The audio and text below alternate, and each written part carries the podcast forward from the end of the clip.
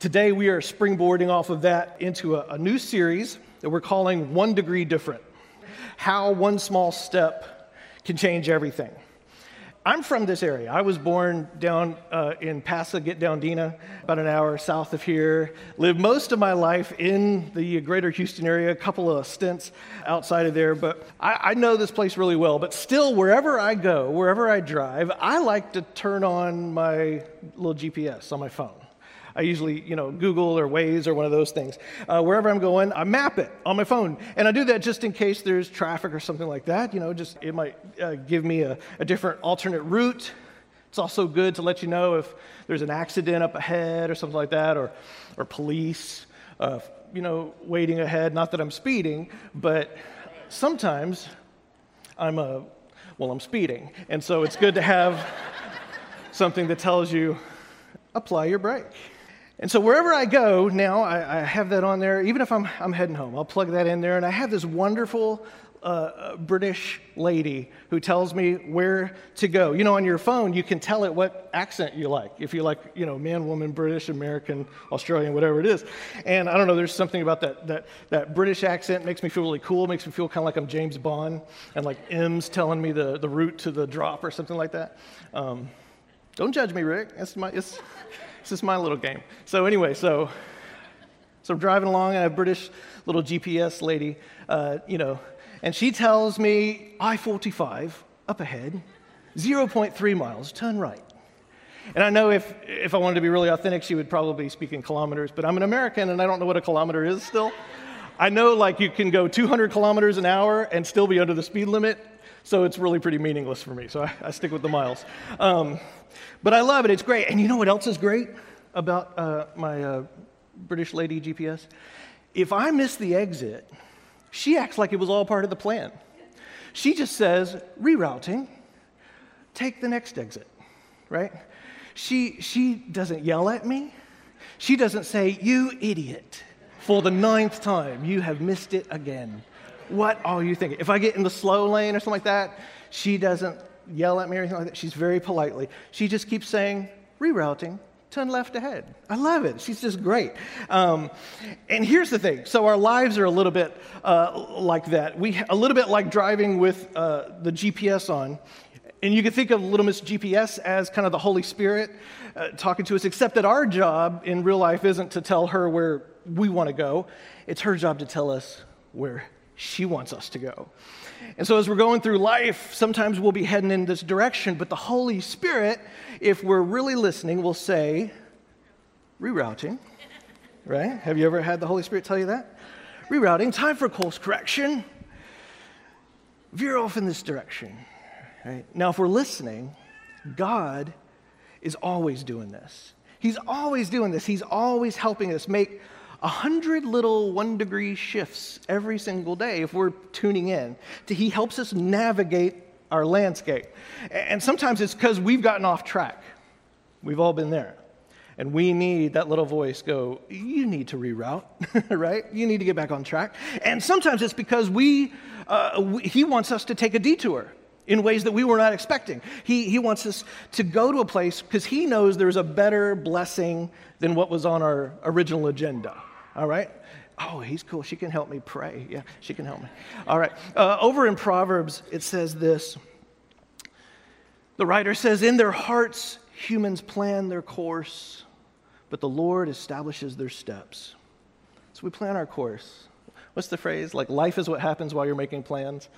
We plan our course, that's good, but the Lord establishes our steps. So it's all about learning to allow the Holy Spirit to bring our lives into conformity with the kingdom of God.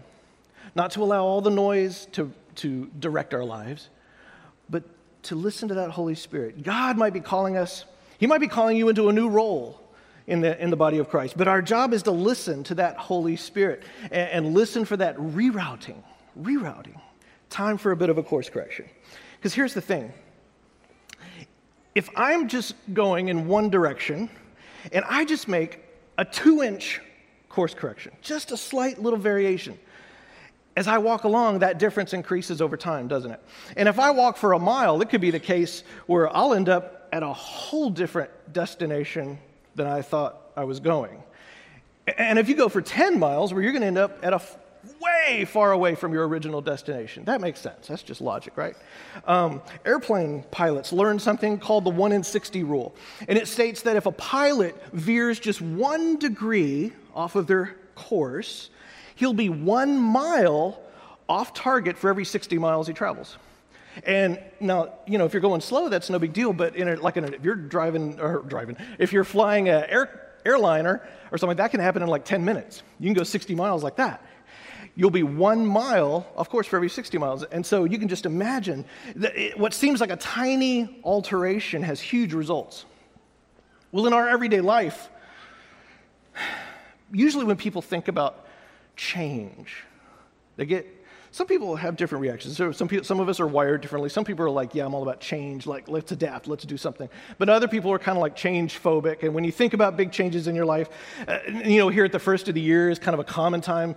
We flip the calendar over, it feels different, feels new. So we sort of have sometimes sort of a fresh commitment. I'm going to do that thing that i have never been able to do before. I'm going to recreate myself. But sometimes when we think about change in our life, uh, we think we've got to overhaul the whole thing all at once. And for most of us, with the momentum of life, you know, you've been doing it this way forever and ever and ever, and you think you're going to overhaul everything. We try that. We usually end up disappointed and disillusioned and quitting. And so people get discouraged and they think, well, I can't make that huge of a change, apparently. And they don't change anything. They don't change anything. It's like, I can't do that, so I'm just going to stay the way I am. But see, God doesn't usually call us to make the one mile course correction all at once if you're looking down that road, that one mile course correction, you might freak out. You might be like, well, I can't make that kind of a change. Right? For instance, you might hear, you know, in Christian circles, to uh, that God makes us fearless. We have a sign down by the road that says, God's love makes you fearless. And there's another way to read that sign, though, and that is that God's love makes you fearless. And sometimes for some of us, we're like, the idea of, of being fearless is just I know me, that's just not going to happen, right? I'm just freaked out by everything. There's no way. But maybe, maybe God could nudge you one degree to the right and help you this year to fear a little less, to fear less, right? Trust God more. Maybe you can't see yourself being completely free of hurt and anger and bitterness that you're carrying around. You'd love to, but you just can't see it. It's just not even, it's not possible. There's too much in there. But maybe you can start by forgiving that person today and then tomorrow, you forgive them again, right? And then God works from there, and tomorrow's, the tomorrows take care of itself. See, God's not calling you to make a 10 mile change, He's calling you to make a two inch change, a one degree change. And if you make that two inch change and you keep on walking, you know what? The miles are going to take care of themselves. You're going to look back and you're saying, I'm, gonna, I'm far away from where I was headed. I'm far away from where I was headed. And so you may not be able ready for that 10 mile change right now. But in the process, God will prepare you. He'll prepare you. And what's great about that is He's preparing you so that by the time you get there, you're actually a lot more comfortable with that new destination than, than you, you would have been. So we make those course corrections one step at a time, inch by inch. I'm speaking in kind of generalities right now, but, but uh, we're, we're going to get more specific about this. Let me, let me talk for a second about the concept of calling. A calling there's evidence, we see kind of like two different types of calling. One, there's a common area of calling, and this is the kind of calling that we all have. Everyone in this room has a calling. Our common calling is we are all called to look like Jesus. Every single one of us. We're all called to look like Jesus. If you're a Christ follower, you're called to look like Jesus, to love like Jesus. Uh, whatever your career is, whatever your situation in life is, whatever your circumstances are, uh, you're called to love like Him, serve like Jesus, forgive like Jesus, and all the rest. You know, what, what, the purpose statement of, of this church is that we, we come. Why do we assemble here every Sunday? What's the use? I mean, you got podcasts you go listen to. Why are we here? It's to help each other be more like Jesus. We help each other. It's, it's, a, you know, it's a together kind of thing. We're helping each other become like Jesus. That's the common call. But on top of that, there's a particular call. There's a particular call. We all have a unique role to play in the body of Christ in, in furthering the kingdom. And that call doesn't just come to you once. It's not just on your 18th birthday you get the call of God and then you don't hear from him again. It's, that's almost never how it works. It never works like that. The call doesn't just come to you at one point in your life. You, eh, you know, you plug that destination in and go there no matter what. Oh, when we're on this road of life here, uh, Miss British GPS in your heart, she is going, if you're listening, she's going to give you uh, rerouting, rerouting, all that, if we're listening, if we're tuned in, if we're responding to it. So, how are we stepping into that call? The scriptures say this in, in Hebrews chapter 11 about uh, Father Abraham. It says, By faith, Abraham obeyed when he was called to set out for a place that he was to receive as an inheritance. The trouble is, though, he went out not knowing where he was going. So here's Abraham. He's living fat and happy in his homeland of Ur, which is modern day Iraq. And he's been living there for 40 years. He's got a happy camper life. Everything's going good. But then the Spirit says, Time to reroute. Time to reroute. I want you to leave Ur and start heading out, and I'll give you more information as is necessary. I'll give you more information on the, on the way.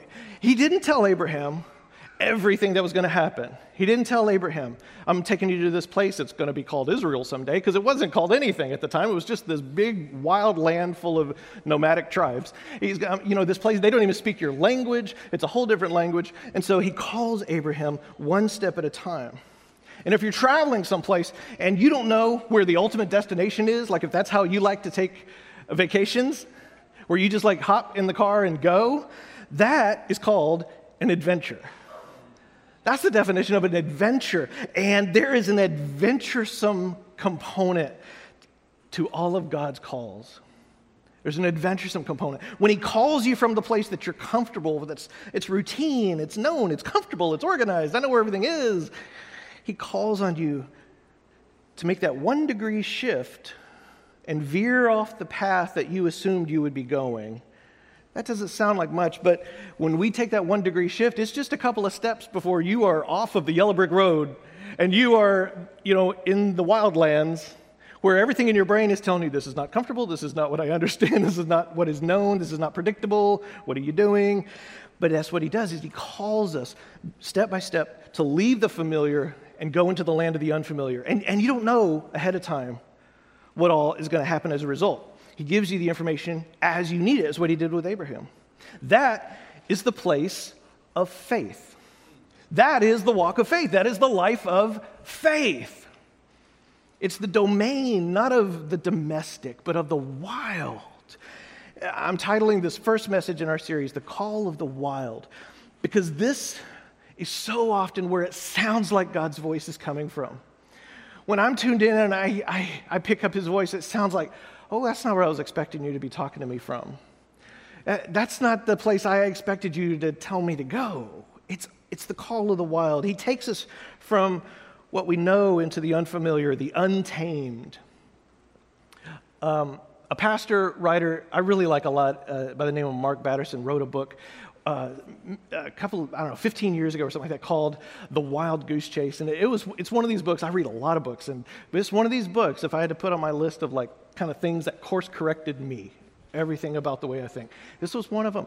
It's just this amazing little book, but he talks about, you've probably heard me talk about before, but he talks about the, the, uh, the Celts way hundreds of hundreds of years ago. The old celts that lived in scotland and ireland and those areas up there if you ever seen the movie braveheart we're all painted up blue. That kind of came from that celtic culture. They were wild and crazy people and you know danced naked around the fire and all that kind of stuff.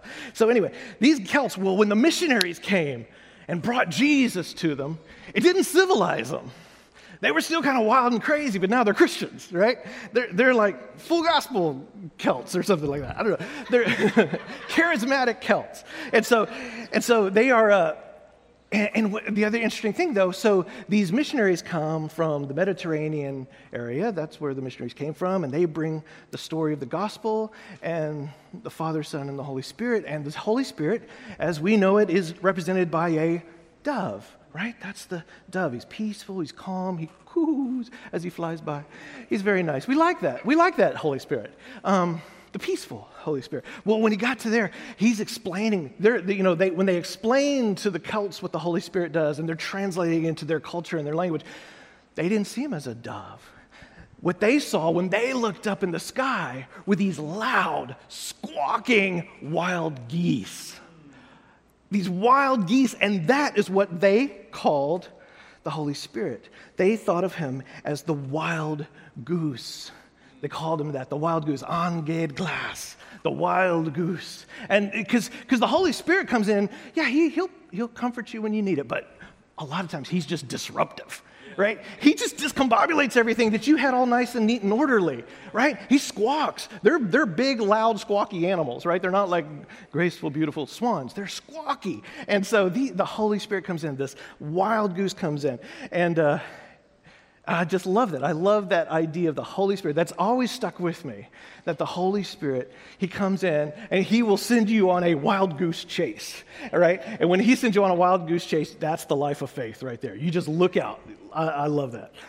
And I can tell you from experience that the wild goose will lead you into wild places you never expected and probably wouldn't even agree to if you could have seen it all at once. Um, I'll make a confession to you. I never wanted to be a pastor. Never. Um, I, I, grew up in a, in a church home. I was very blessed. Um, I didn't want it. My grandfather was a, a pastor, a great, great man of God. Uh, my father was and is a pastor, and uh, he was always really great. He never pushed me. He was, you know, he'd always, he might ask me every once in a while, like, you ever see yourself doing this? And I'd be like, heavens no, right? Um, I see what those people do to you. And so, right, there was no way. There's no way. But both of these men, my grandfather, I come from this heritage. My grandfather and my father, looking up to them, I would see that I saw them as spiritual giants in my eyes. And I, I, never could see myself being that. It also looked like no fun at all, just no fun at all.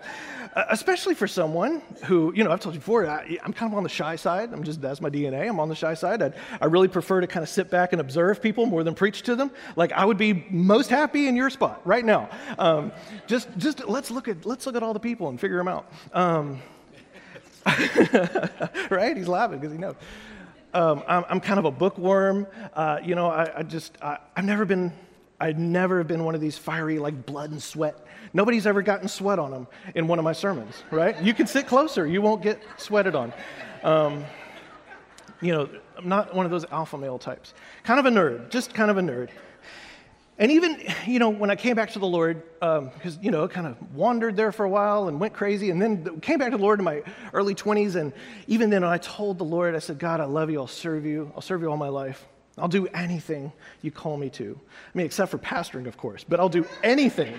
And he's so hilarious. God's so funny. He's so funny. Um,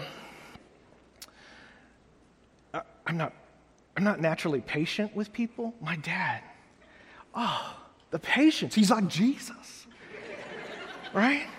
He just will just listen and yes, yes, you've made this mistake a hundred times. Let's pray about it again and let me, I, I, believe you can do it this time. And I'm just like, you are an idiot, right? But the Lord's helping me with that. He's helping me, He's helping me, He's guiding me. But I'm not good at administration, board meetings, all, uh, balancing budgets. Some of you right now are thinking like, why is he the pastor again?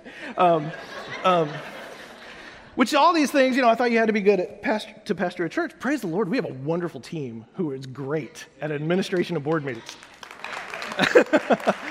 Balancing budgets. We've got the smartest, most awesome team in the world. Um, the thing that I I did love is studying the Bible. I love studying the Bible. I love digging into Scripture. I love chewing on it and learning the history of it, the context of it, uh, the truth of what God is trying to communicate, not only to that generation when He wrote it, but to us today, what it means. I love to be a tour guide of this beautiful, mysterious, amazing, uh, inspired Word of God to other people.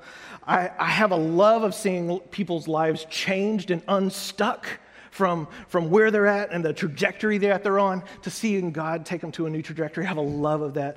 And if it's not obvious by now, I have a hopeless, forever, eternal love for my Jesus Christ.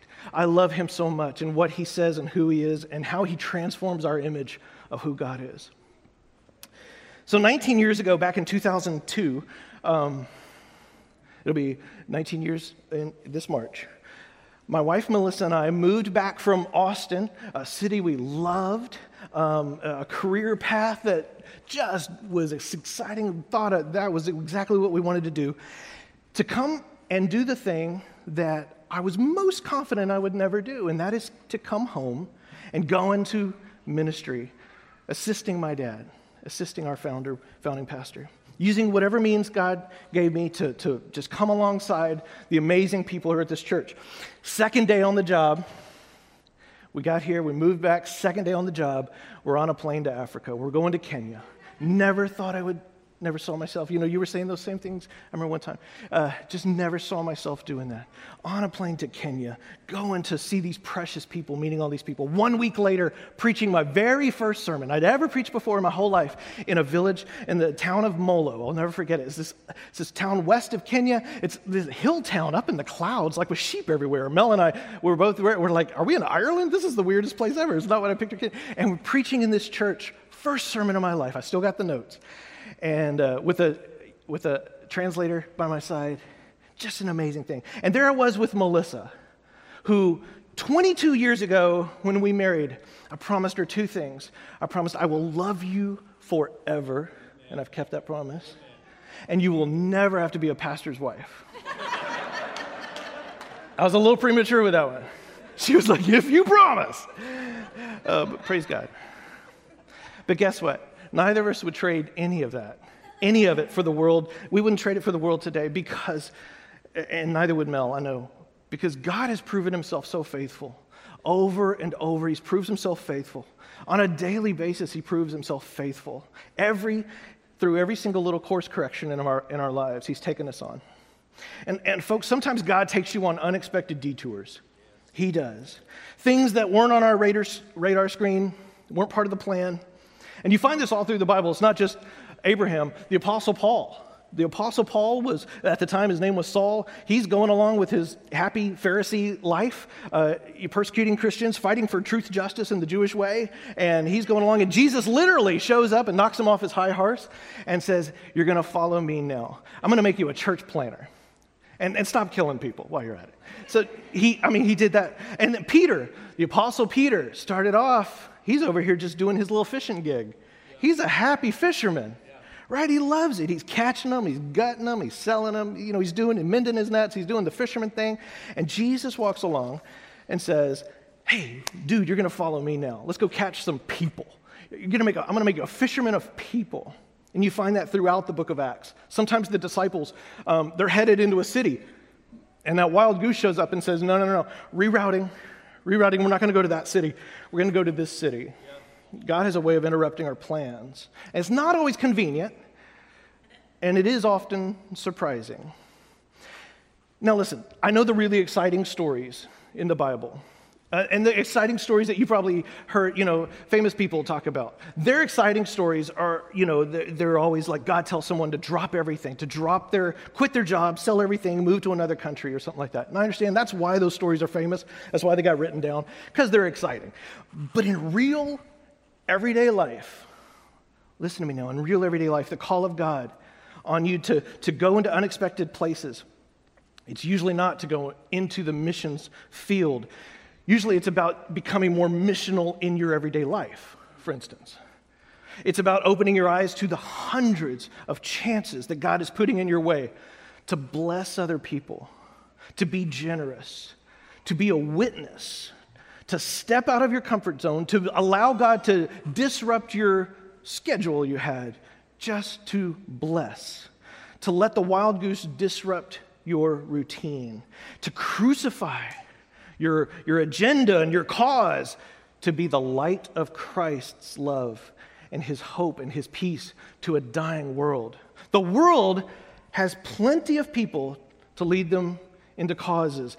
What the world needs is you to show them hope, to show them light, to show them the love of Christ. And see, it's when you say yes to that call to something you weren't planning on doing that wasn't on your radar, radar screen, I'm telling you, that's when things get interesting. Yeah. That's when things get interesting. Christianity is profoundly boring if it's like just a little bit of Jesus added to your agenda. It is so boring to live that way. Boring at best, it's dangerous at worst yeah. to stick a little Jesus sticker onto your cause. Mm. Come back, come back. Course correct. See, things, but things get interesting, man.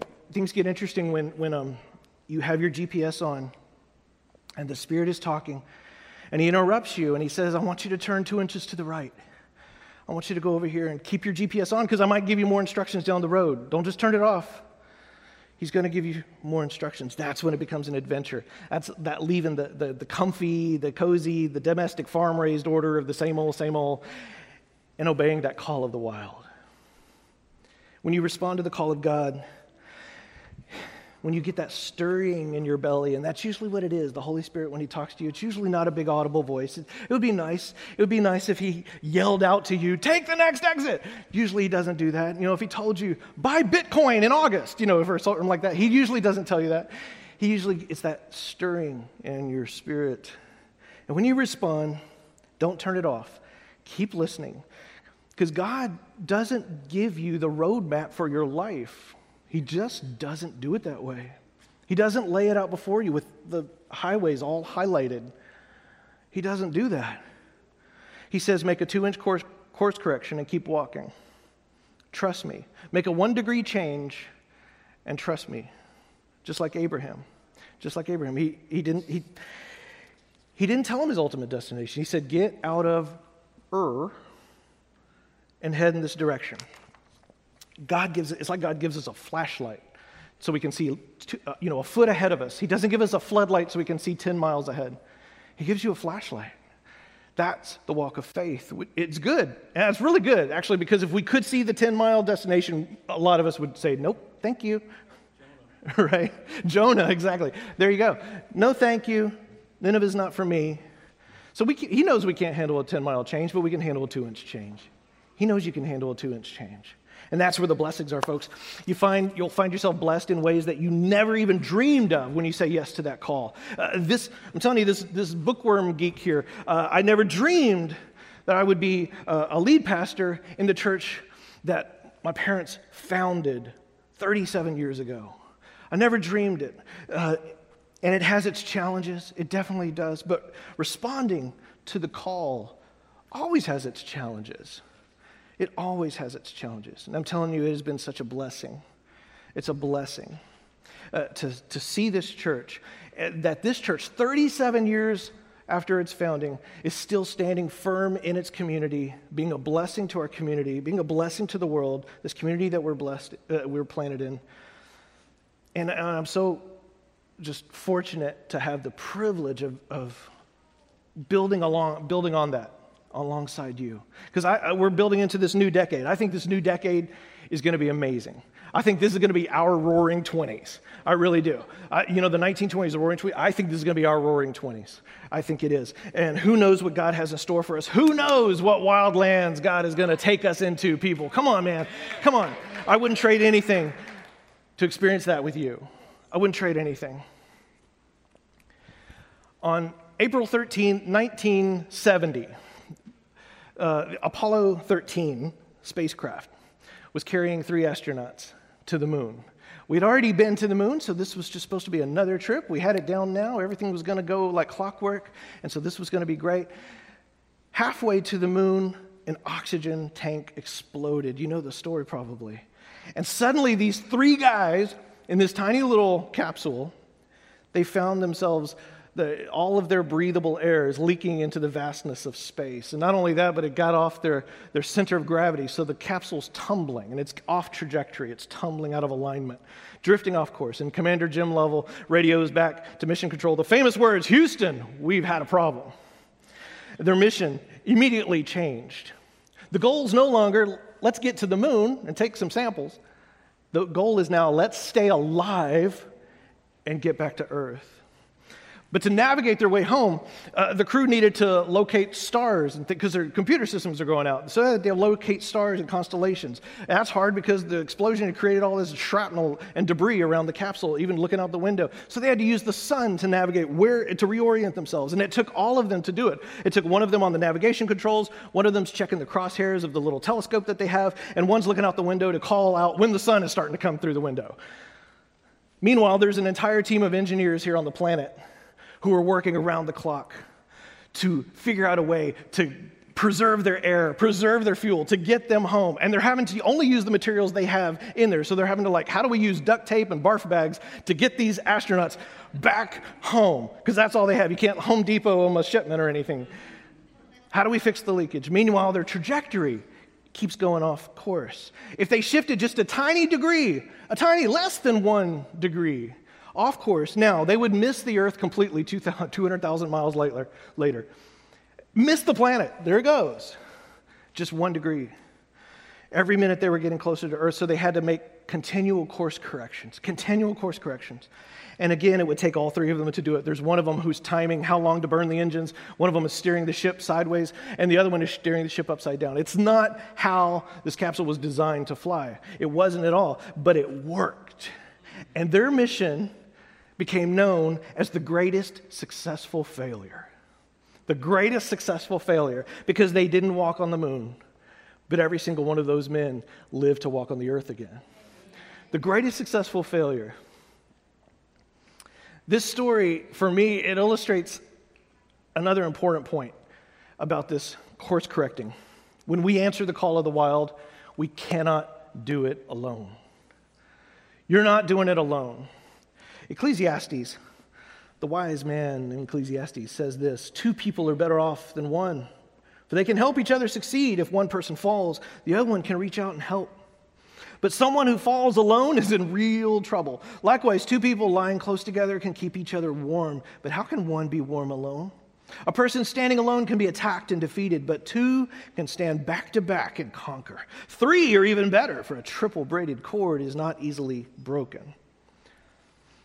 So, whether God, what He needs to do to you is, is nudge you back on course, to nudge you back in line after you've struggled with something. Or maybe he's calling, he's calling you from the wild to nudge you into some brave new detour. Every single one of us are dependent on each other to survive. We're not islands in the sea. We're not islands in the sea. We're less like islands and a lot more like electrons. You know, electrons, they're constantly just flying around and bumping into each other, and it changes their, their trajectory and motions. They're interacting with each other. My life is not this still, static thing. I'm not a monolith. I'm not unmoving and unmoved by other people around me. I am continually affected by the influence of other people, the people in my life. I am continually affected by the needs of other people. That's why it's so important to surround myself with people who I know will influence me for good, who are nudging me one degree in the right direction. It's so important, right? My spouse, my family, my, the, the, the, ministry team that I have the pleasure of working with, all of you here at Generations, my friends who keep me uh, accountable and honest and check on my spiritual health and encourage me. Those are the people. These are people who we all help each other grow into the fullness of Christ. And if any one of us find our trajectories a little off, having people you trust to help you course correct back toward Christ. It's, it's so valuable. We help nudge each other back in line with God's path. Like those three astronauts side by side in that tiny capsule, we call out to each other. We call out and we help each other see sometimes what the others can't see, sometimes what we can't see ourselves as we navigate the pitfalls of this life. You know, the book of James says this Confess your sins to each other and pray for each other so that you may be healed. I, I read the scripture one time and I had someone email me. They're like, I, am not sure I believe that. You know, because that, that's just confess our sins to each other. I'm, I'm sorry, talk, take it up with James, right? I, I didn't write it. But God can do great things, and He works within, He works with you, but He works with us within the community of faith. Do you understand? He works with you within the community of faith that is the church. So we have to be careful. And, and we have to be careful about getting into this sort of me and God mindset. It's so easy to do. And we can feel really spiritual while we're doing it. It's all about me and God. Man, I've just had some really good time. This prayer time with God I've had this week, and I've really been digging into the Word, and God told me stuff, and I'm to do it. And it's just, it, it, that's wonderful. That's wonderful. But it, outside of community, this me and God thing can, can start to get a little strange it can get a little strange. And if your theology would not look any different if there was no community, then there might be something off with that. There might be something off with that. It, don't we don't want to get, it's like saying uh, it's just it's just all about me and my pinky toe. I don't need anything but my pinky toe. right? Eh, I don't need the rest of my body to walk. If it's just all about you and God or you and your pinky toe, you're going to walk with a limp. You're going to walk with a limp. If the dreams that God is leading you into, and, and so many of you here today, you have dreams, you have something in your heart. It might be a big spiritual, world changing dream. It might just be a little course correction you feel like God is nudging you towards. But if, if it doesn't require you being in fellowship with other people, if it doesn't require you to be in fellowship with the body of Christ, if your dreams don't require you to be in community, then, then just take a long look at those dreams because there might be a crucial component you're missing in the picture because that's how God works. It's how He works. He works you into a body of people like working yeast into the dough. That's how He works. Oh, and by the way, when you have a whole community of people, like right here at Generations Church, when you have a whole bunch of people saying yes to God, that is the recipe for a beautiful adventure. That is a call of the wild I want to be a part of. That's a church I want to be a part of. When you have a whole bunch of people hearing this call of the wild and saying yes together. Amen? The takeaway, bring this to a conclusion. The takeaway is this when you're saying yes to the call of God, remember that God, He's not a theory, He's real. He's still in the miracle working business. If we'll trust Him, if we'll head in that direction, God can do things with us that we cannot imagine doing on our own. What's impossible for you is not impossible with God. Never forget, we're called to walk by faith, not by sight, right? We're called to walk by faith. We're, not, we're, we're called to not walk according to our, our capacity, but according to His capacity. Trusting, just like Paul said, that God is able to do exceedingly far above, abundantly more than we ever asked or imagined. That's our God. So don't waste your days dreaming man sized dreams. I get in this rut too sometimes. I just think, well, what's possible? What can we do? And we, we, we can waste our whole lives dreaming man sized dreams. Don't limit yourself to you sized dreams. Get dreaming God sized dreams because it's not about what you can do, it's about what He can do. It's about what God can do through you. And if you'll begin making just that one degree course correction, if you'll begin doing that and start walking, just start walking, just walking. You don't need to know how you'll get there. You don't even know what it's going to look exactly when you does, when, when you do get there, because God does. God knows what it's going to look like. And listen, guys, if it's of God, He'll be faithful to you. If it's of God, it'll be for your good. And listen, if it's of God, it'll look like Jesus. I can't say that strongly enough. If it's of God, it'll look like Jesus. It'll bear his fruit.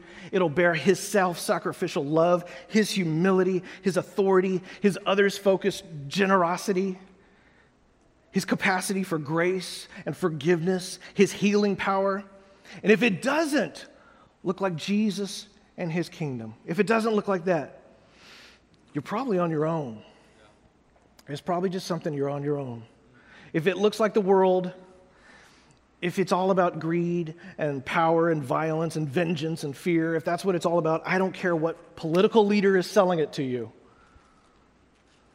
I don't care what YouTube prophet is selling it to you. I don't care what your uncle's neighbor's ex military buddy is selling it to you. If it's not looking like Jesus, it's, it's probably something you want to steer away from. Don't put your trust in that. Don't put your trust in that. And don't just stick a Jesus label on it and call it of God, right? If, if you're just sticking something with a Jesus label on it, don't sell it to me. I'm, I'm going to lovingly say, no, thank you. Amen? Amen. So I want to ask you, I want to ask you, is the Spirit maybe calling us somewhere? Is, is some of us out here, is, the, is your GPS on? Are you willing to let God inconvenience you and interrupt your life? Are you willing to say yes to a two inch course correction?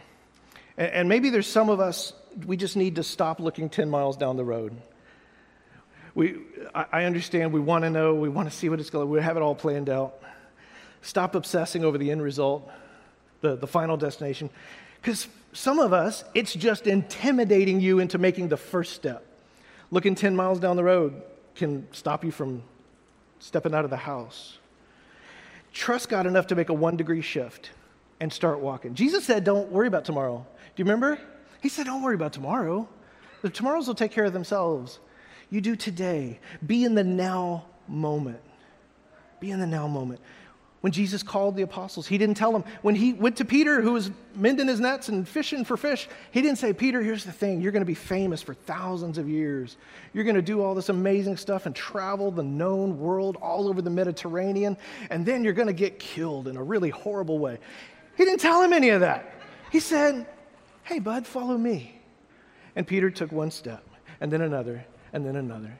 And that's what he's calling us to do, is follow him. Focus on the little course correction Jesus calling us to make today. Amen? And as a church, okay, this is closing number. Pastor gave me permission to start making multiple closings. so this is closing number two. As a church, as a church, our commitment has got to be that, that we're never going to coast. Okay? Coronavirus or no, we can't coast. We can't just coast. There's no coasting in the kingdom. You keep being faithful what God told you. And we, we always want to obey what God told us yesterday, for sure. But have your ears open to Him rerouting us at any moment. Do you have your GPS on as a church body? Our commitment has got to be that we're, we're never going to let ourselves stop being on an adventure. We're never going to stop taking risks. We're never going to just try to be normal be normal church and play it safe. Praise God for normal churches. They're called to do something. That's wonderful. But God didn't call us to be normal. He didn't call us to play it safe. Our commitment has got to be that we're going to be everything God has called us to be. Amen. No apologies, Amen. no fear. Amen? And here's the thing I thank God, I praise God for all the wonderful things that have happened up to this point. It's been a wonderful 37 years. And so many lives have been impacted, and we give God all the glory for that. But that's not what excites us. We are not all excited because of what's happened over the last 37 years. Thank God for that. But what's excite, what excites us is the future. Is the future. And faith is always about the future. Faith is always about, you don't need, to, you don't need faith for something that's already happened. That was great. We have gratitude for that, but we have excitement and faith for the future. And our conviction is that there are greater things that lie ahead of us than lie behind us. We believe that with all our hearts, and we want to head into that direction. And so we got to be willing uh, for God to take us into unexpected places. And, and listen, your, your definition of church might not be what God has in mind. That's okay. That's okay. You might be like, well, that adventure I went on before was really good, and I liked that. Can't we just do that adventure again? I want to go there. But God might be wanting to lead you to a fresh experience. He might be wanting to lead us to a fresh experience. And he might want to, us to grow, he might want to grow us up in ways that are not on our radar. He might want to deepen you and mature you and transform you in ways that might seem kind of weird and foolish and, and, and unexpected. And listen, if you'll let him, if you'll go into it unafraid, allow him to lead you unafraid, he will reveal things to you that you never knew you were starving for. God has done that for me so many times. I didn't even know I was starving for the things that He's just revealed just when I'm brave enough to listen. Oh, He'll show you things that you cannot unsee once you see them.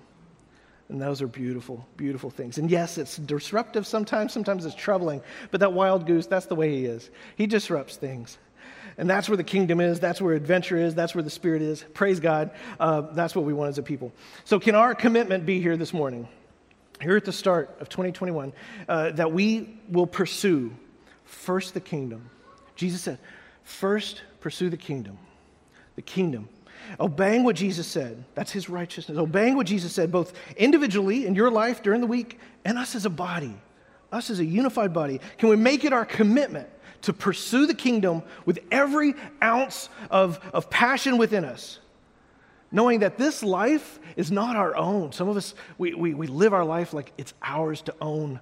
It's not our own, it belongs to Him. We offer it up to Him for the furthering of His cause. His cause. If we do that, guys, buckle your seatbelts. Okay? Buckle your seatbelts because the adventure will continue. And five years from now, uh, who knows what we'll be saying? We'll probably be looking back uh, another 25 years from now and just saying, man, we were so ignorant and naive back then. Who would have thought we, God would have brought us here? And that means we're, we're on the right track because that we're on the right track. We're on the right track is God's track, and, and we don't know where it's going. So, hallelujah. It's a wild adventure. Praise the Lord. I want to pray for you today because I really believe this is a now message for, for some people here. Um, I believe that God has something that He wants to do for certain people here. And if you're here today and you have a stirring inside you, have, you know, you got that little Miss GPS inside, and she's she's saying, course correction, it's time. It's time. I'm gonna have you take a step. And it might, like I said, it might be some big, grand, huge, spiritual, earth-shattering thing. But for you, it might not be. It might you might think, well, this seems kind of uh, modest. It's just this little step he's wanting me to take. Uh, I'm going to invite you, if you would like to have all of us as a body pray for you and pray for a fearless response to that GPS, that Holy Spirit, that wild goose. Uh, I'm going to just ask you to stand to your feet. If you'll just stand to your feet right now, I'm going to pray for you. I want to pray for you right now. Whatever it is, you feel like there's a, there, you feel that call, you feel that nudging inside. God's got something there. I don't know that, maybe you don't know the end result. Maybe He hasn't given you a fleshed out vision of what it all is going to look like. But you feel the call to take that step. Hallelujah. Hallelujah. Lord, you see every precious person standing here today. Those who are watching by live stream right now, Lord God, who are praying the same prayer. I thank you, Lord God. You see us right where we are. You know us so intimately, Lord God. You know everything going on in our life, and you, you and them alone know that call of the wild that you have issued into their spirit. I thank you, Father. The people standing, these are the people, these are the courageous ones, these are the ones who are saying yes. They're willing to say yes. They're willing to say yes when you've called us to a land we know not where it is or anything about it. But we're willing to say yes. I thank you, Father, for a fresh anointing of fearlessness, of courage and faith and trust, Lord God. Hallelujah. Lord God, may we not fear circumstances. May we not be afraid of what people might say. Remove our fear of men. Lord, may we not be afraid of where the money will come from, because you are our supply. You are our source. Whoever's name is on the check, doesn't matter. It's you, Lord God. It comes from you. You are our wellspring of life. I thank you, Lord God, that every person who's standing here today, Lord God, that you are showing them what we pray for is the next right step. Lord, I thank you for making it really clear in their minds. I thank you for removing all the fog, all the confusion, all the fear, all the wonder. I thank you, Lord God, that you just help them to see very clearly the next right step. Turn that flashlight on brightly, that one foot ahead of us, so we know where to go. And we trust you, Lord. Our faith is in you. Our faith is not in the things of this world, it's not in any formulas or magic. It is in you. Our faith is in the good, good Father.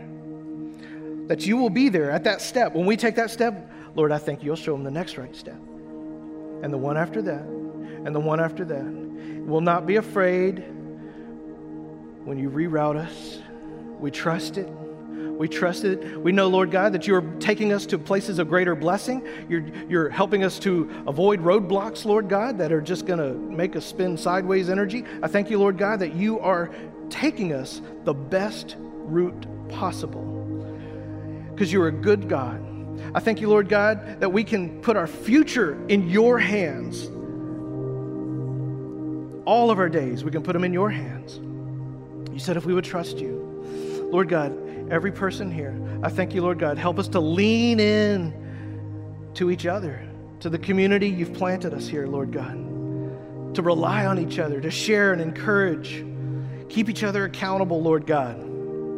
May we do that unafraid. May we do that uh, without offense. Thank you, Lord. May we do it in love. May we walk out our lives in grace and truth. I thank you, Father, for the miracles that are about to happen in the lives of these people. I can't wait to hear them. And I'm just so grateful I get to play a part of it. Thank you, Lord God, that we all get to play a part in each other's lives. Thank you, Lord, for planting us in this place together. You've made us family. Thank you, Lord. Thank you, Lord. Thank you. We praise you. We honor you. In Jesus' name. And everybody said, Amen. Amen. Amen. Oh, man. That's good. I, am expecting to hear some good reports. And uh, hey, I would be really eager to hear if there's, if, if you want to, uh, uh, prayer partners is somebody to kind of like be agreeing with you about whatever this thing is going on in your life, let me know. Uh, you know, on the church app, there's a questions for Pastor button, let me know what's going on in your life. I would love to be a partner with you, a prayer partner with you. And just every time I see you, we just be like, go, go, go. How's it going? And uh, so let me know. If there's any prayer requests that you have, uh, whatever's going on in your life, please let us know. There's a lot of different ways to let us know you online and through the church app again, the website.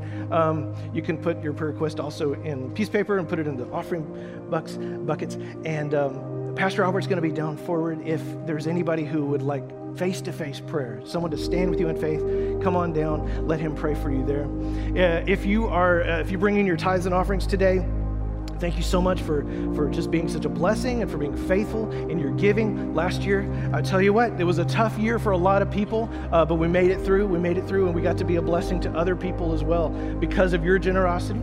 You're being a blessing. So thank you so much. Um, this is a, a, new year. We're going to build churches this year. We're going to do some amazing stuff all over. We're not. We're, we're just getting started here. And so uh, thank you for for giving and uh, your faithfulness and honoring God. It's how we honor God.